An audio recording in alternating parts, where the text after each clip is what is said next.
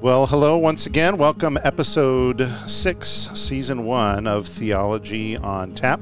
My name is Seth Mormon. I'm your host. Joining us once again, we got Mark Siegert. Good evening. We got Kyle Blake. Hello. We got Kevin Kreitzer on Zoom. How's it going? And uh, Kaylee's not in the room. Uh, she's still uh, recovering from some surgery, um, but we hope that she heals up soon and uh, will be with us again pretty soon. Again, the rest of you guys who are on Zoom, welcome, welcome. We're glad to have you guys with us. Again, I'll be uh, the chat moderator, so if you've got a, a, question or a comment about some of the things that are happening, uh, just go ahead and throw that into the chat and we will work with those things. So, um, again, if you're listening on the podcast, thanks a lot so much for listening. Uh, we've got lots of people listening, and it's it's just an awesome thing. Um, but while you're at your, your podcast platform, make sure you rate, subscribe, comment, do all those great things for us. That would be fantastic. Last week on Theology on Tap, we talked about this idea that Christians are sinners and saints at the same time. And it, it might seem like these are two uh, opposing views, but we talked last week that if you, you hold, we hold these in tension and if we lose the tension, we lose the truth of what Scripture teaches. And today we're going to kind of dive into uh, more of a, of a moment, a particular moment in Martin Luther's life where he really heard uh, the good news of grace. It became real to him. I don't want to steal any of uh, Mark's thunder, uh, but uh, uh, he's going to get us started in just a second. So we invite you to grab yourself a cold beer, warm glass of milk, hot cup of tea, bottle of water, whatever you'd like. Pull up a chair, join us as we chat tonight. So, Mark, why don't you get us started? All right. Well, thanks, Seth. Um, I'm going to begin tonight with a little bit of vocabulary. I know sometimes that's not so fun. Ugh, who wants to do vocabulary? Right. This is not but, school. Yeah, but uh, but bear with me. This is going to be going to be helpful, I think. And um, there's no math, so I'm not going to be counting words tonight. But I do want to explain a little bit of the uh, some history of of the Bible as we understand it. Um, some of you may know this, but uh, the the Old Testament was originally, when it was finally put into writing, was originally originally written in the Hebrew language. But about 150 years or so before Jesus was born, uh, the the Hebrew and Jewish scholars and the scribes uh, came together and carefully uh, translated from Hebrew into Greek. So we've got what we call the Old Testament in Greek that we can look at, and that's nice because then the New Testament is also written originally in Greek. So you put that together, and you've got um, you've got kind of a, the entire Bible in one language uh, from the people who really knew what was supposed to be in there. So uh, we got a careful translation there. And when you do that, here's the vocabulary part. Uh, as you read your Bible in English, uh, you're going to come across words like righteous, righteousness, righteously, and you're also going to come across words like just and justice and justified. And uh, if you look at the Greek words, you're going to start to realize that it's the same word that is behind the same Greek word that is behind those English words. So anything that's righteous or righteousness or just or justice or justified is always the same word, the same concept uh, in in the Bible, whether it's Old Testament or New Testament.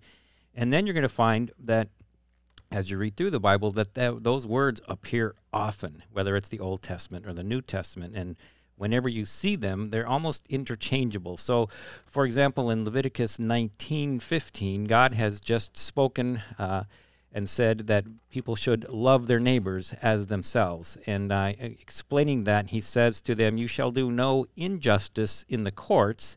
You shall not be partial to the poor or defer to the great, but in righteousness you shall judge your neighbor. And there you have the word injustice and righteousness in the same place, the same verse, if you will, and it's actually the same concept. So you shall do no unrighteousness in court. In fact, in righteousness you should judge your neighbor. So it's interchangeable.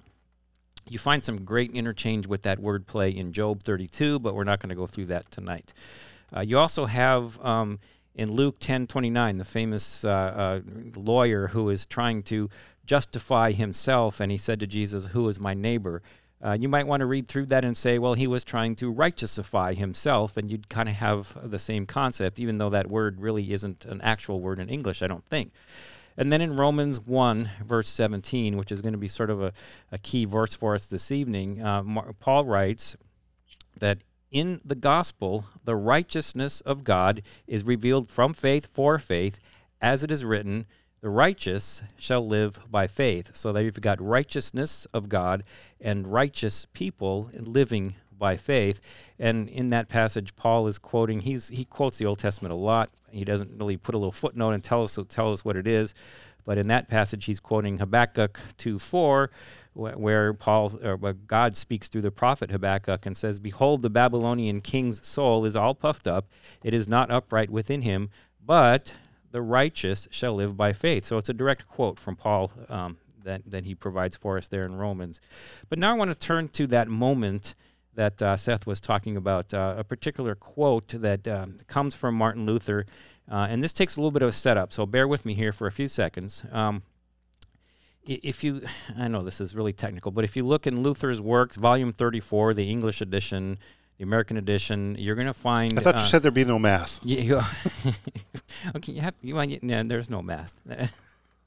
um, if if you if you look in there, you're going to find something that Luther wrote himself that kind of describes his his journey as an early monk, uh, young, uh, a professor, and um, in his youngness, and he des- he kind of describes his life um, from that point uh, moving forward. And um, so here's some of his words. I'm gonna I'm gonna read some of his words, and I'll I'll uh, interrupt from from time to time. But he says.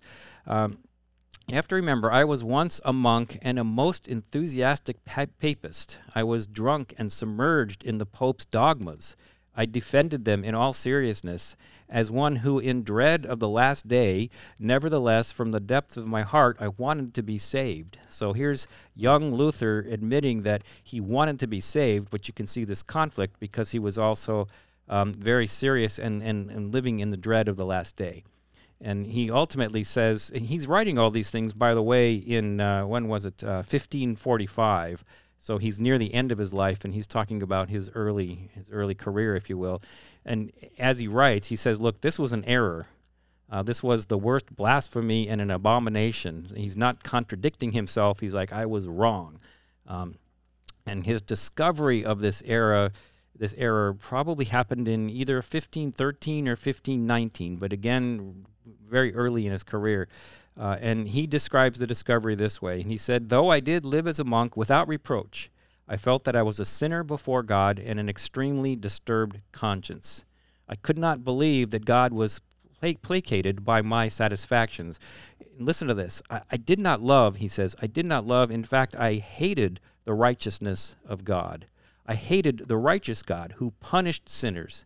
And secretly, in fact, maybe even outwardly, and murmuringly, I was angry with God, and I said, as if indeed it's not enough for miserable sinners who are eternally lost through original sin, are also crushed by every kind of calamity of the law of the Ten Commandments, without having God add pain to pain by the gospel.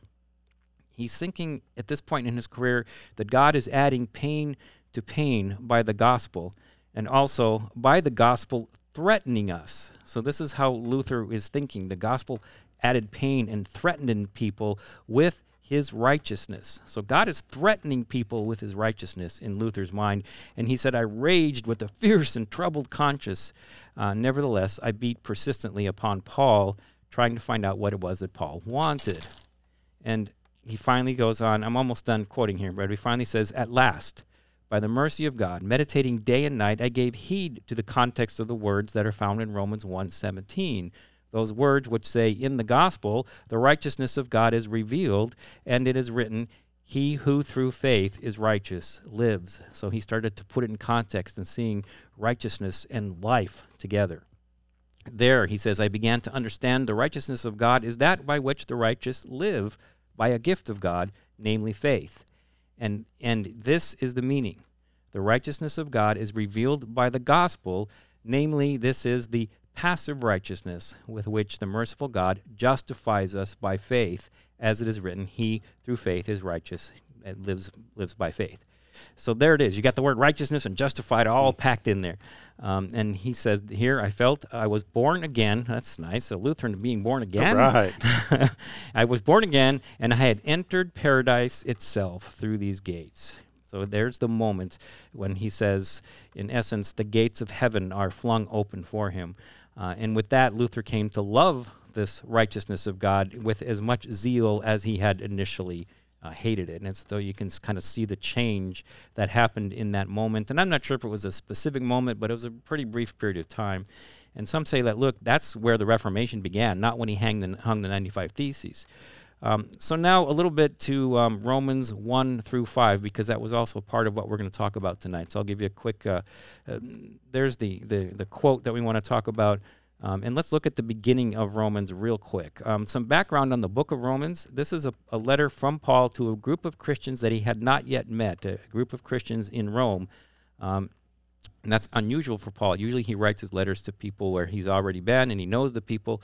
Uh, but here he's sort of writing to a group of people and he gives a, a general overview of Christianity for all of them. And I'm telling you, the first three and a half chapters are what we would call all law. They're all bad news. There's very little gospel in those first three chapters, except for that one little tiny verse at 117.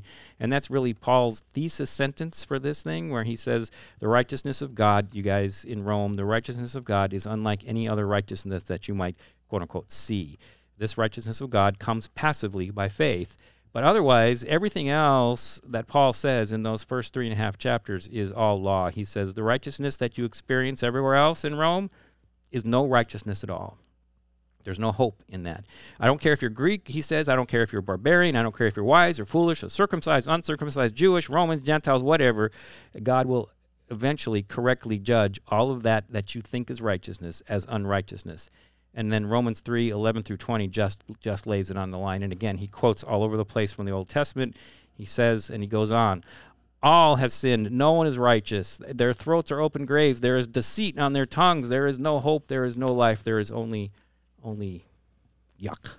And then, in, to me, in Romans three twenty one is where I see the pivot, and from there Paul pivots and starts talking about the righteousness of God that has been made visible, and this is apart from the law, eh, but it is found in what we call the Old Testament, and it's found everywhere in the Old Testament and comes passively through faith in Jesus Christ for all who believe, he says. And from there, Paul unpacks this passive righteousness.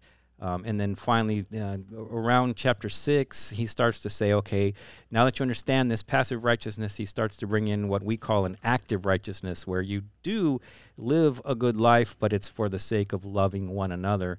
And I think really he really unpacks active righteousness beginning in chapter 12, where he says, uh, Therefore, in view of God's mercies, live your life, all of it, uh, as an act of worship. So uh, there it is. You got the quote from Luther, you've got active righteousness, passive righteousness, you've got justification, justified, all that, all in one. There you go. There's my, my introductory starting remarks for tonight. So, what do y'all think? Well, I mean, it seems like Luther was needed to hear last week's podcast when he was younger, right? you know, uh, he he was stuck on that sinner part so much, and I mean, I've seen lots of other people, you know, in in today today's world who get stuck on that too. You know that they don't they don't hear that good news or all they're hearing is condemnation or some of the things we talked about last week too they're hearing from the church that you're a sinner you know and that that the church is is these saints and and I think once again I, I love what Luther did. He was driven to scripture. He mm-hmm. went to scripture. He went um, uh, and and he went to Paul. And I like that Paul goes back to the Old Testament. Mm-hmm. so this is not just Paul pulling things out of thin air that you know there, there's some there's some real foundational stuff here. Um, it's a big moment for Luther you know.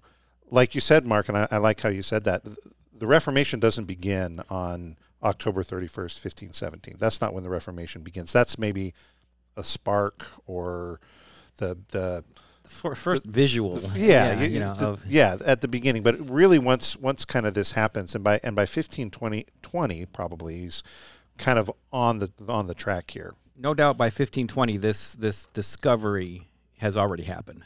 Yeah. It, it, and sorry, I, I just think that you know it, you said it's all law between Romans 1 and 3. And I'm like, no, no, no. Mm-hmm. My okay. favorite verse in Romans 2 is, okay. is all about grace. Don't you know it's the kindness of God that leads us to repentance? You know, and, and I think that Luther just did not experience the, the kindness of God. He, he saw God as a guy with a big stick waiting for him to mess up and right. smacking him. And I, and I don't wonder how many people today right. even that's how they see God. Right. Is God is just this big, you know, powerful being in the sky waiting for you to screw up so he can hit you with a big stick. And you can see why Luther would say, I hated the righteousness of God. Oh, yeah. If that's his view of God, Right. Right. the righteousness of God is scary. Right. I don't want to have anything to do with that. Yeah, He it's like he uses- you're unrighteous. He uses his gospel to torment us. Uh, what what strikes me that's so weird about that is the word gospel means good news, and I think Luther would have known that. Uh, why why did he have so much trouble? What there, can you imagine the messages that must have come to him as he grew up that made him think that? But ah. Even think about today, though. I mean, you know, Right. I, I just did a funeral on on Monday. I mean, you go to a funeral and everybody's talking about how great a person someone is. I mean, mm-hmm. it's just we're like hard for some reason. It's like we're like almost hardwired that we have to do all the work to please God, rather than this whole idea that He's pleased in us because of Christ Jesus. Right. And I think that that's where it's really easy to be like, well, if God is righteous and we are unrighteous, every time we mess up, he like smacks us with his righteousness, saying, like, see, you messed up again, dude. You messed up again. Versus him being a loving father. And, and no wonder it would seem like heaven was barred. Right. you know that there was no way to get in you know he had heard about these ways that or supposedly ways to get in. It's you know um, doing penance and, and confessing and and doing all of these things. And he tried and he does and he does all these things but he doesn't seem to find any you know comfort or any any good news in all this. He just seems that it's worse and worse and worse for him. And I think that you know it's the same today, where a lot of people, you know, we talked about last week how the people feel like the church says you're a sinner, right? You don't measure up, and and I think that that becomes the message of like Christianity and the message of of even relationship with God is it's like you have to you have to prove yourself to Him before He's going to love you. yeah it's almost that like we have to prove our righteousness Correct. And I think that idea of that righteousness and that that justice is is seen backwards by so many people. Mm-hmm. You know, and I, I remember, you know, hearing this in, in seminary. This, you know, to be cla- we are declared justified, and it's Right. just as if I'd never sinned. And that comes, like you said, Mark, passively. It comes outside of us. This is not that we have attained a certain thing. And that's so hard because everything that we have on this side of heaven, we have to work for to attain. Right. Right. I mean, you know, you can be given a million dollars to start a business, but you still have to work that business, you know. Um, and there's many of us that weren't given anything, and we just had to like bust our tails in order to have what we have. And then all of a sudden to come along and hear this message that no, no, no, it's free. It's a free gift of Right, grace. right. It's nothing you've done. It's like well, that's that's BS. There's just no way. Yeah, and Makes no sense. I mean, in- in one sense, it's not BS because it's the reality of the world we live in. Absolutely. But what Paul is saying is, but this righteousness of God is a completely different thing. Uh, so I uh, want to. I want. He, he's like, you you got to switch away from that and get over to this.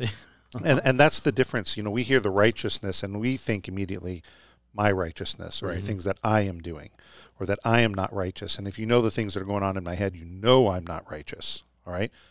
But it's the righteousness of God. And I think that's that's that key part. And that's the you know that that's the key. So i had a professor in, in seminary and i think all actually the three of us all had the same professor in seminary mittendorf you know that i mean he's like those two verses unlock everything. You have to read all of romans through romans 1 verses 16 and 17 Right. And and it is. It's the righteousness of god. Um, you know and I think that that's a hard thing too, is to say, so why would this right? And again, going back to Luther, why would this righteous God love me unless I'm righteous? Mm-hmm. You know, I read verses like, "Be perfect as I, the Lord your God, am Mhm, perfect," and that's where I land and hold myself to because my you know sinner saint stuff, my sinful flesh, wants to be like, "You're just not good enough." if this is a religious document coming to us from God, the God of the universe, surely He's going to tell me how to behave. And surely I'm going to figure out that I'm not behaving that well. And, Just- and maybe on a good day, I might figure out how I can change my ways. And But- if that's all the Bible is about, man, I'm in a world of hurt. You know? But I think there are some people who will take it a step further and try to figure out that the Bible is going to tell me how to be perfect. Right. And Yeah, yeah, is yeah. going to tell me how to do this and i just got to try a little bit harder i got to do a little bit more I, or maybe i didn't do it quite quite good enough and that that attaining of righteousness on our own is always going to lead to despair at some point I'll, I'll tell you how to do that. go and sell everything you have and give it to the poor. Yeah, right. you know? Well, I mean, that's I, what that, Jesus was saying. That's Right. Luke, Luke 10. Yeah. Yeah, and I think he'd say that to America today. Right. Anyway, so but I, I think that uh, you know a lot of people. I've actually heard the quote: "The Bible is basic instructions before leaving Earth," Mm-hmm. and, and that that I that instructions is like these are the things I have to do so that God will be pleased with me. And, and I think that you know there's a there's another professor that uh, and I don't know if we all had the, the same guy um, now, now all of a sudden I'm drawing a blank um, Rosenbladt Oh, you know who who I talked to him a lot, heard him, but I did not have him. Okay, well, I, I, I had him. I had him for class. Yeah, okay. So, so, but he actually did like a gospel to evangelicals. You know what I mean? Mm-hmm. Talking mm-hmm. about the fact that there are a lot of Christians that that's what they preach. They, it's kind of like a word. It, it- oh, by grace you're saved. But it, if you're not faithful, then you must not be saved. Mm-hmm. You know, this works righteousness thing, which slips right back into you're just never good enough.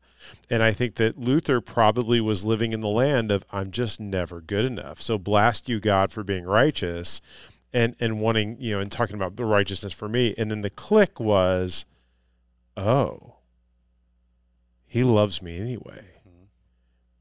And he gives me this. right mm-hmm. this gift Now I want to live that gift out.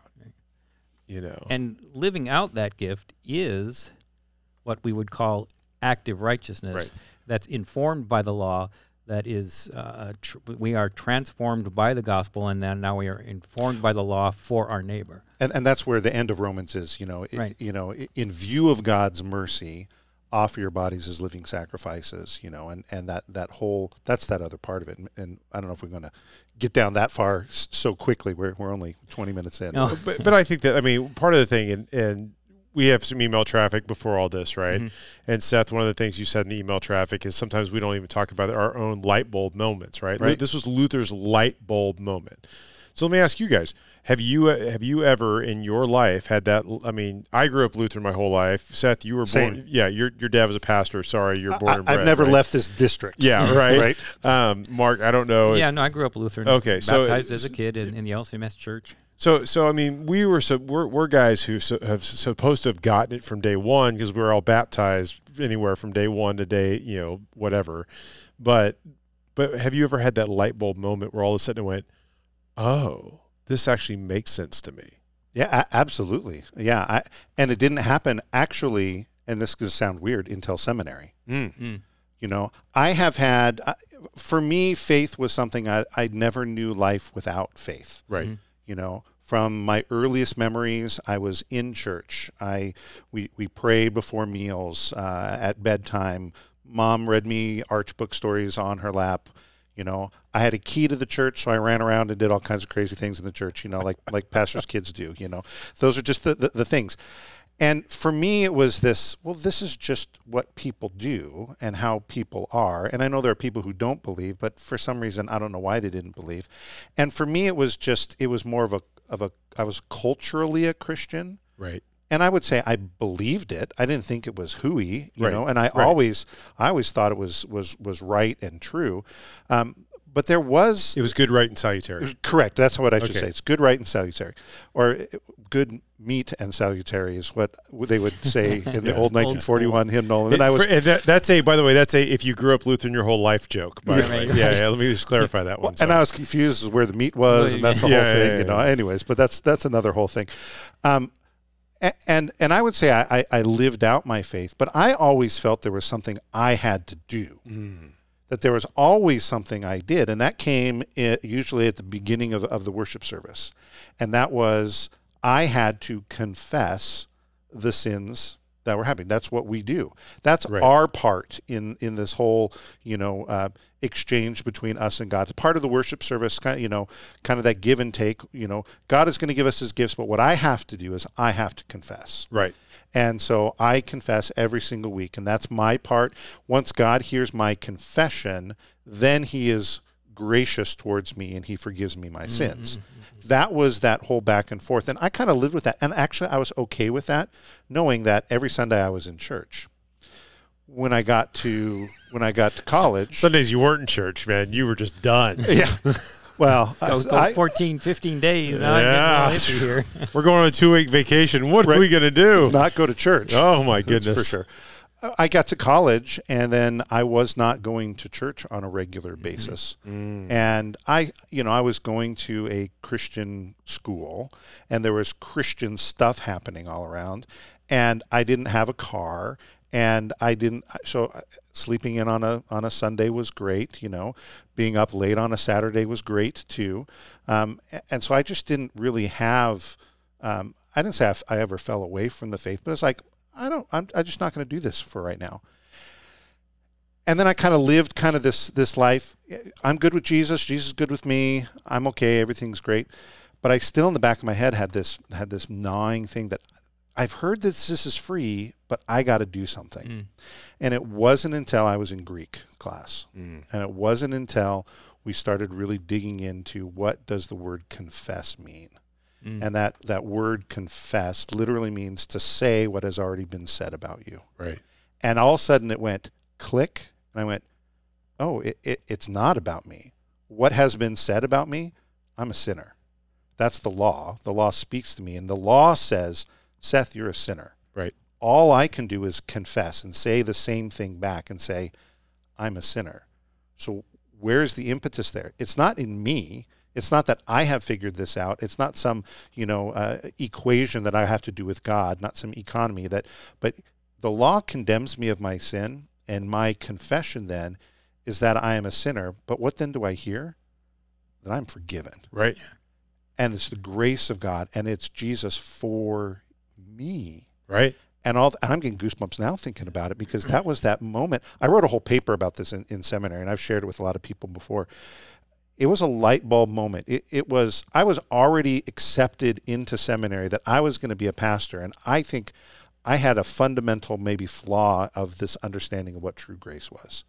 And all of a sudden, in one Greek class, with one word definition, it clicks. And it was the same thing, as if the gates of heaven opened up. And I went, Holy cow, this is amazing. I want everybody to know this. Yeah. Mm. So for you, it wasn't the, the word righteousness so much as the word confession that, that uh, was your light bulb. Yeah, it gate. was yeah, that, that yeah. the word the word homologeo is the is Right. the Greek word to say what has already been said completely flipped everything on its head for me. And it went from me doing something to knowing everything that Jesus did for me. Yeah. I- I would say I've had light bulb moments, and then I've had very dim moments. Like my light bulb kind of like dimmed, and it had to get like you know screwed it. Like I've got, so I've got these Costco lights that go around. I've I have a pavilion in my backyard. That's a, we call it the beer pavilion. That's a whole different uh, ball game. But anyway, and sometimes those lights kind of like go out, and you got to like walk over, and you just got to kind of twist Oh, them yeah. just a little bit, Yeah. and they turn back on, right? And I think there's been a lot of moments in my life where the lights have gone on and they've gone off again. Um, and then they just, you know, God had to like turn them. And and I would say that one of those light bulb moments for me has been probably over the last nine years, um, over several times, in in just doing life with quote unquote sinners, right? People who are far from God, and and you know, and wanting to be like, well, they have to change their life, but really being able to like come to them and just be like, you were loved and forgiven by God you know, oh, I'm a good person. No, you're not. No, no. I mean, I work. I work with some people. It's like, no, you're not a good person at all. Actually, it, it- comparatively, you know, but but to just look at them and say, but you're loved and forgiven by God, and and to, when that starts to seep in with them is when it kind of clicks with me as well. Um, I don't know if this is going to go over very well with our listeners or not, but I, I don't really have one of those moments, and it's going to sound at first like I'm all high and mighty. Um, my Lutheran upbringing, I understood that it was free. I understood what that meant. Maybe I had teachers or, or pastors that that can help me understand that. But my it's it's interesting though. My story parallels yours. I graduated from high school. In high school, I was you know in a youth group and very active at church and everything. Uh, and then I went to college, and it wasn't a Christian school; it was a state school, and um, good school, great experience. But yeah, suddenly I can sleep in on Sundays. My roommates don't go to church. You know, why should I? But I, I never, what I said, I never lost the faith. I, I always believed like you did. But the sad thing is, I think I went down a different road. Instead of going, man, there's something I got to do, I almost took the freeness of it for granted, and and uh, almost went down what we call what we might call an antinomian route. Is like, I'm okay. You know, I, I still believe, And um, what, what this- does antinomian mean? yeah, That's a big antinomian. We've we've said this a couple times, but if you haven't listened to the podcast before, it just means uh, uh, against the law or not interested in the law. The law no longer applies to me because I am saved. I am a redeemed, righteousified. I uh, can do whatever I Christian. want I because can Yeah. Jesus do died for me. whatever Yeah. I want. and and I knew that wasn't true. I knew that I couldn't do whatever I want. I knew, I, you know, but but at the same time, I wasn't burdened by what do I what do I have to do. Um, and but I did have a moment um, after I graduated from college where I remember I was I think angry at God and I paced around my house for a good hour and I was yelling at God, but I was like, "What do you want me to do, God?" um, not not not to be saved, but because I am saved, what do you want me to do with my life? And that's really where I was struggling with. Um, and and I don't know if that's a different kind of moment, but it was still a huge moment for me. but, but I think that that I mean I I still struggle with that moment. Yeah. I mean to be I mean to be completely transparent. I mean that that still is today my struggle. I mean like you know like I said, the light bulb goes dim sometimes, and, and you know learning to be Yeah. and be still and and my identity found in who Jesus says. I think that's why I get like like last week's conversation center saint part of the leading into that was very much like no we're we're redeemed by Jesus. That's who Right. we are, Yeah. right? Which isn't wrong, you know, but we have to realize that we're still simultaneously saint and sinner. Um, but I struggle with that just being because I always okay God, what do you want me to do next? yeah, What, what do you want me to do today? You know, what what's going to be, you know, what are we going to accomplish today, God?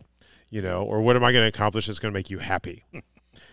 yeah, And, and really, he just looks at us and goes, "I'm happy." Yeah, yeah. with you. I, I want to be useful. That's an important word to me. I find in scripture too, and I want to be useful. And yeah, there is this pressure, especially in our culture, this fast-paced culture, to go, go, go, do, do, do. What do you want me to do today? What do you want me to do this hour, God, to be? And uh, I, I've been feeling that a lot the last few months. It's like, what do you got for me, God? Well, I, I mean, even in this this time of pandemic, uh, a lot of Mm. people in the church. I will be one. I'll talk for myself. Sometimes, I felt like I needed to justify my vocation Yeah. and my Mm. my paycheck and my position. You know, I have to I have to produce more content and I have to do more things and and it's all this this this action and doing and and all these things and I think we can get wrapped up in all of that. And I think the other thing as you guys were talking, I think one of my my hangups was was for a long time th- theology was an academic pursuit Mm. right. and I like systematic theology. That's you know kind of putting all the pieces together of all the you know the the the teachings of the church and how do they relate to one another. And and you know my Western brain likes to put things into boxes, into categories, and to do all these things. And I think Lutherans really like that sort of thing. We're we're really um, good at it. Is maybe not the right term, but Uh, American Lutherans for sure. yeah. Yeah. Um, but when we when we see theology only as an academic pursuit, I think we've missed out on the actual key. Is that it's it's a relationship. It's a relationship. It's first and foremost that relationship with, with God. That in Christ He is pleased in us and He desires to be with us forever. And then it's that relationship with others. Yeah. You know, and and when you think of it only as an academic pursuit, well, I got to learn more. I've got to get to the next level, or I've got to feel, you know, if I if I just read enough, then I'll be okay. Then I'll have enough confidence to go to a Bible study. And I mean, I've heard you guys, we've all heard these same things before. You know, Pastor, I don't feel like you know th- that Bible study. Those people intimidate me in there. Mm. They've been Christians their entire life. You know, and I say, well, just just come and listen. It's it's okay. You- You're you're all right. And maybe maybe Zoom affords that that people can kind of be in. You know, click their their camera off and and just kind of listen. And that's fine. I've got no problem with That's that. what the podcast can do. They don't have to go. They can just listen to the podcast. Right. That's right. You know, a- and it's that born again moment Right. that that Luther says, and this is Lutheran Luther's language that we're born again, and and of course some Lutherans go, "Hey, are we born again? Are we really born again? What does Scripture, Scripture say? says we are. You are. Yeah, You're born absolutely. again. Yeah, yeah. That's the first Or resurrection. That Depends on which translation you like. Yeah, you're right. But, but yeah, Kevin was just saying born born from above. You want to flesh that out a little bit, Kevin? Well, that, that's the conversation with Nicodemus, right? right. Uh, and the John actual uh, Greek word Jesus uses is anothen, probably better translated born from above. Uh, Nicodemus says born again, so Nicodemus misunderstands what Jesus is saying, right? So, so Nicodemus is thinking a, a human action, even if it's on his mother's behalf. Uh, and Jesus is saying it's a divine action uh, upon us. I was going to jump in though and say when Mark said uh, he didn't know if the the hearers would like hearing him say that he hasn't had a gates flung wide open moment. Uh, I would say probably to have a a Luther gates flung wide open moment means you need before that a I hate the righteousness of God mm. moment. Mm. Uh, where then I think in that same quote, Mark, uh, if you read a little farther, Luther actually says, I would have cast God from his throne if I could. Yeah. Right. And the um, other things he says are, are, are, I truncated it, but he was like, yeah, I was willing yeah. to murder for the Pope. And yeah, yeah I was willing to cast God from his throne. And so what part of part of that whole righteousness of God issue with Luther was uh, a syllogism. God is righteous. A righteous God must must punish sinners. Mm-hmm. I am a sinner, therefore, right? A righteous God must punish, punish me. me uh, as opposed to himself, so he could, you know, bestow righteousness upon me. Um, so I would agree with you that probably I haven't had the gates flung wide open moment, um, insofar as having thought it was closed, uh, and uh, there was, you know, every reason for me to not even want to walk in, other than to get rid of the guy on the other side. Uh, Luther had that, right? Yeah. And so, it, historically, then I'll go back to the the next application. Perhaps the Reformation actually begins before Luther even gets to Wittenberg in that regard, because this is the monk that's having these issues, and and Father John Staupitz, his father confessor, uh, he he turns he says, Luther, you know, let Israel hope in the Lord, for with him is mercy and plenteous redemption. And so actually the old Catholic guy gets it. Yeah. You know, the young the young monk doesn't, um, and ultimately says you need to learn to love God um, because God loves you. So he goes back to that. This is this is all begins and ends with God, and you have just a response to Him, um, and and therefore he dove into Scripture because he had to because they said the only way this guy's ever going to get it if he gets it in the Bible. So they right. make him a professor of the church.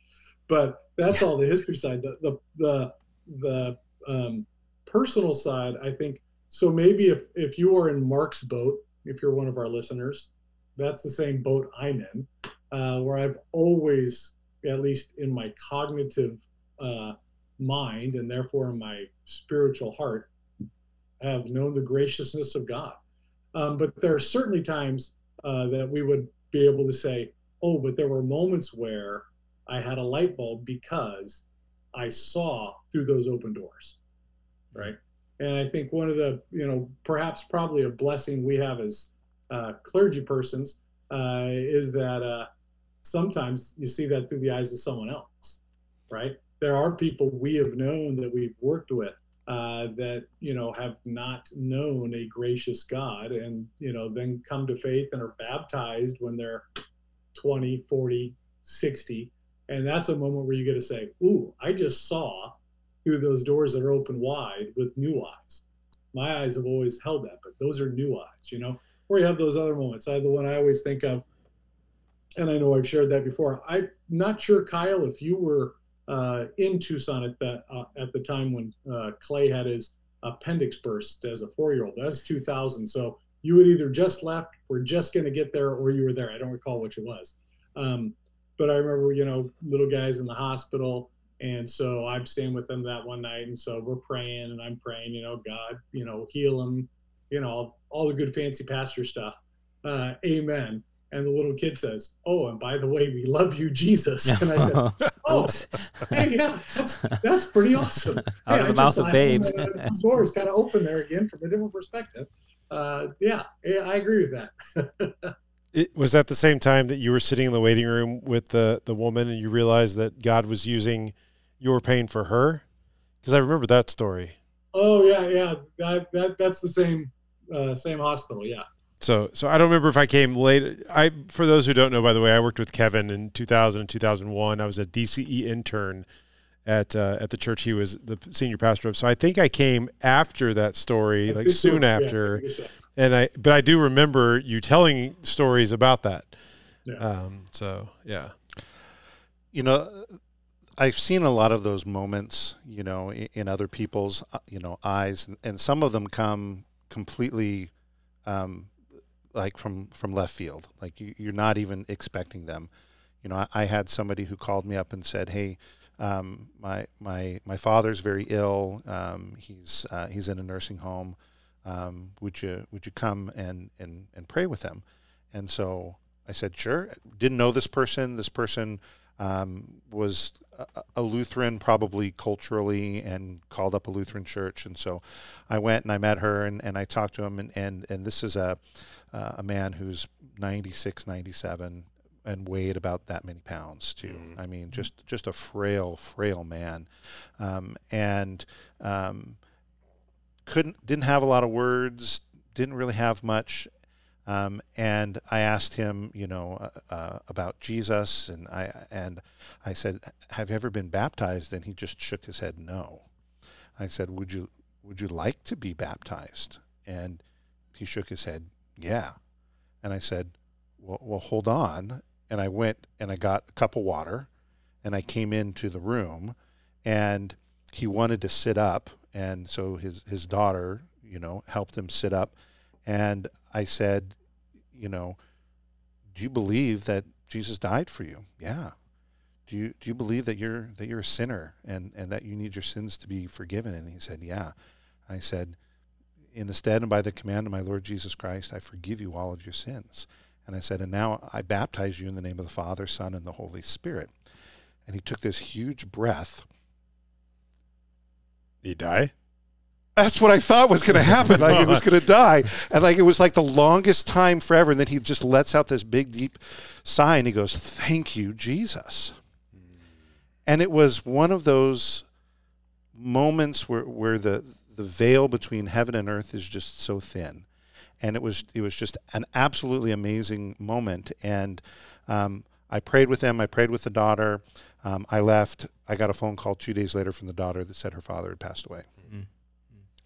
And um, those are those moments that I don't know. I, I didn't know this man at all, but he he Jesus had come to him in whatever words were there, and through me, and I'm always very humbled. And I can't even find the words right now to really describe it, but that's a pretty amazing moment for me. Yeah. I, I, sometimes wonder, and, and, I don't mean to take this in a different direction, but do I see people the way that Jesus sees mm. me?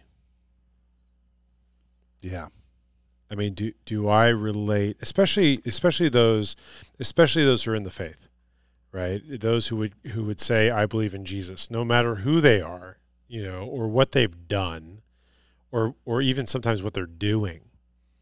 You know, uh, I mean, and, and those are the ones sometimes you know what they're doing. You might need to call them out a little bit, you know, and kind of you know speak the law to them at that point. It's the hard job um, of the pastor. Yeah, it's right? the hard job of the pastor, right? Confronting public sin. Um, but at the same time, is is is my view that of which how God sees me, or is my view more of how I see God?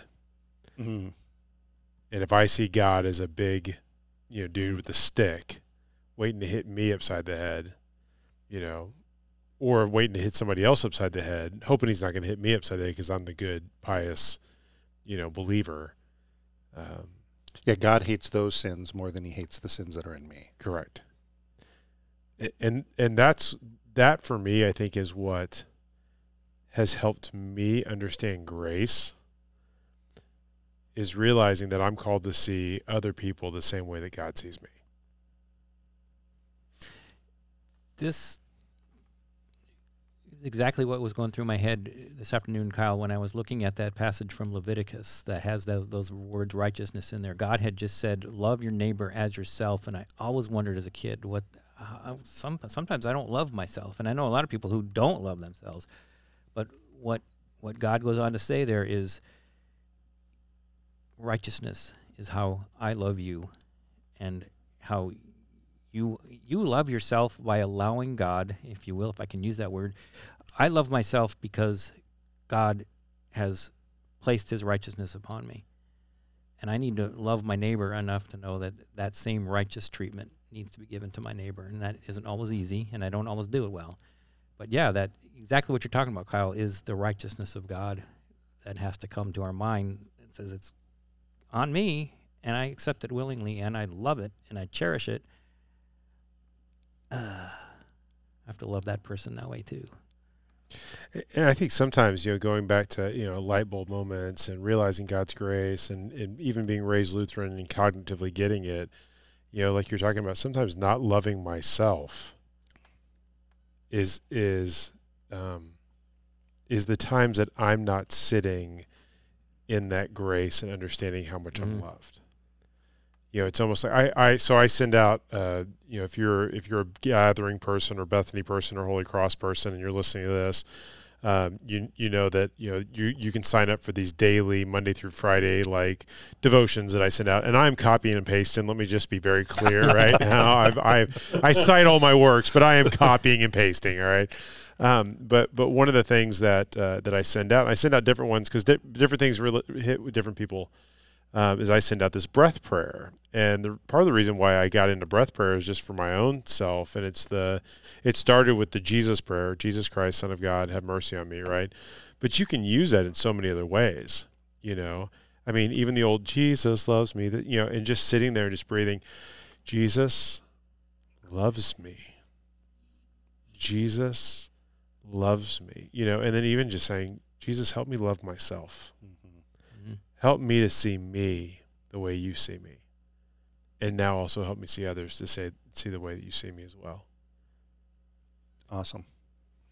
Maybe that's a good place to, to end. And, and if you haven't got those uh, emails from Kyle, let him know. You know, that's uh, we can get those to you. Uh, piece of cake, right? So, um, thanks, guys. This was this was good. You know, we talked about being born again Lutherans, right? That's that's excellent. I saw the light. uh, thanks a lot. Big thank you to all you guys who joined us uh, via Zoom. Uh, we got one more week left in this season.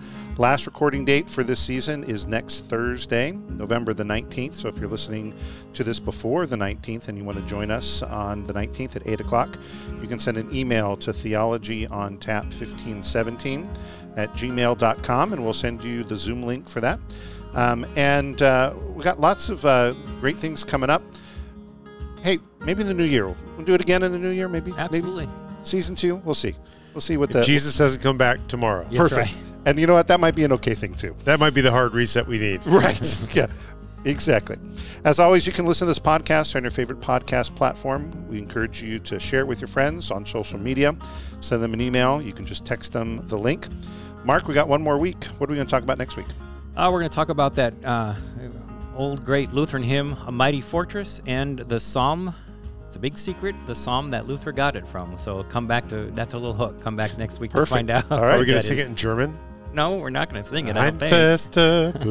we could do that if we wanted to. Sounds fantastic. So, well, from all of us here, thanks for listening, and we'll see you on the next episode of Theology on Tap. Good night, everybody.